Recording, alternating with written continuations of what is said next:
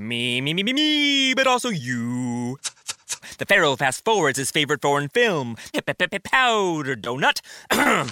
Okay, what's my line? Uh, the only line I see here on the script is get options based on your budget with the Name Your Price tool from Progressive. Oh, man, that's a tongue twister, huh? I'm sorry, I'm going to need a few more minutes.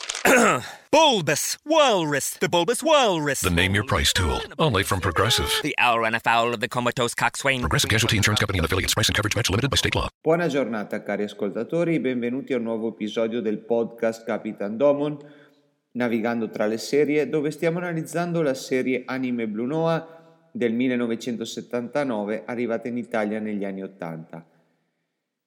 Oggi ci occuperemo degli episodi delle puntate diciassette e diciotto. La numero diciassette intitolata La nave Sosia, la numero diciotto intitolata La regina del Liceo. Di per sé siamo in un momento d'intermezzo dal racconto. Ricordiamo rapidamente quello che è successo. Il satellite Gottamiano sta cercando di colonizzare la Terra trasformando il clima per rendere il pianeta abitabile da parte dei Gottamiani stessi.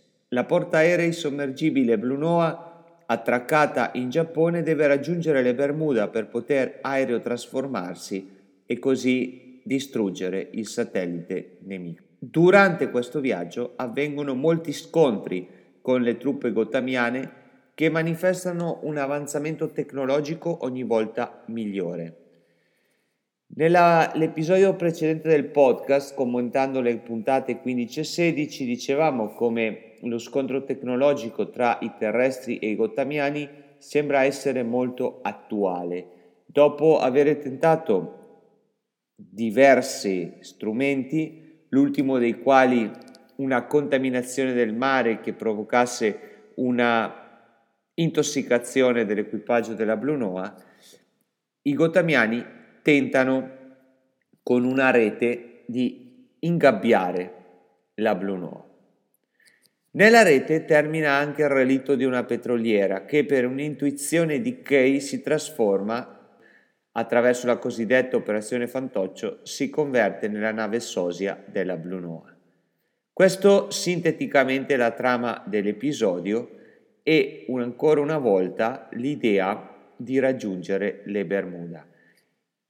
L'episodio termina con l'opinione dei gottamiani in contrasto: da un lato chi è convinto che la Blue Noah sia stata distrutta e dall'altro chi dubita che in realtà sia tutta una farsa.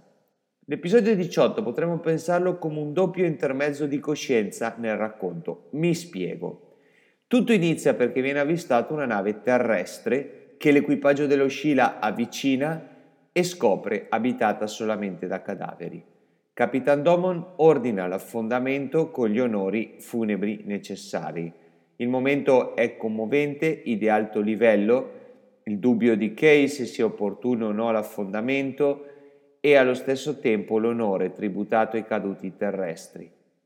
Nello stesso tempo l'equipaggio della Blue Noah, soprattutto il Capitan Domon, hanno coscienza di un problema che non avevano previsto. L'idea, la convinzione di una parte dell'esercito gottamiano che la Blue Noah già non esiste ha indotto a accelerare il processo di costruzione dei due centri gottamiani dell'Artico e dell'Antartico con il fine di trasformare il clima terrestre e renderlo abitabile per l'invasione aliena. Questo pone un altro dilemma di coscienza. È opportuno rimanere nascosti, dirigersi rapidamente alle Bermuda? È meglio seguire con lo scontro sulla Terra con l'esercito gottamiano e così proteggere il pianeta prima che sia troppo tardi? È chiaro che Capitan Domon sceglie la seconda ipotesi.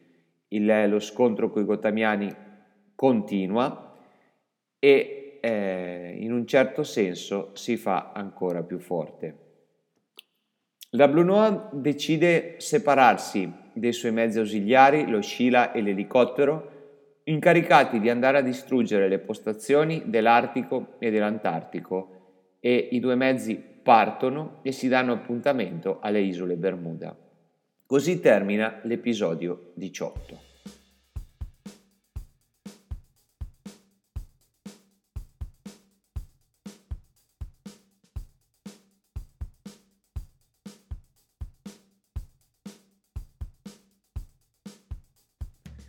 Alcune considerazioni.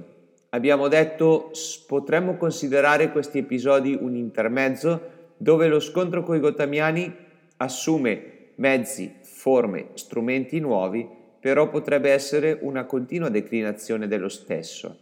Però soprattutto nell'episodio diciotto, su due questioni, che è l'affondamento della regina dell'Egeo, questa nave umana incontrata piena di cadaveri, e la scelta se rivelarsi o non rivelarsi nuovamente ai Gottamiani per che rallentino i loro progetti affrontandosi militarmente con la Blue Noah, rivela come l'anime aveva uno scavo psicologico e uno scavo anche morale molto profondo.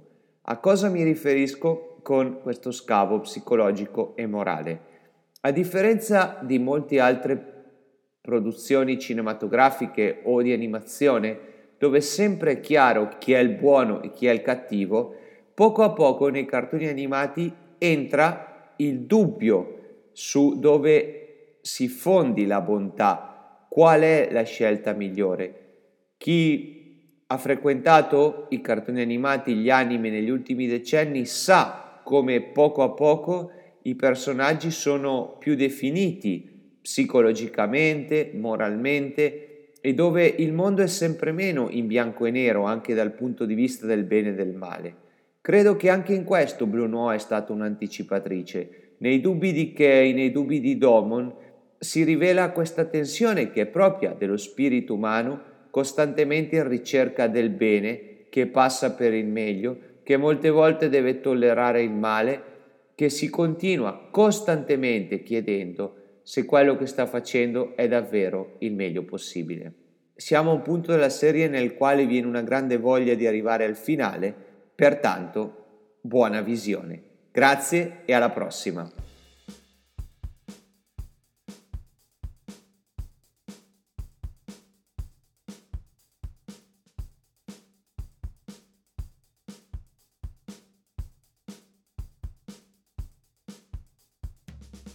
Nissan believes you deserve a car that thrills you. So we have to ask, does your car thrill you? When you hit the pedal, do you get something back? A chill in your spine, goosebumps on your goosebumps. When you take off, do your fingers tighten around the steering wheel? Does your heart beat in your stomach and your breath catch in your chest? Does driving make you feel alive? Because it should. And if your car doesn't thrill you, ours will. This is the new Nissan.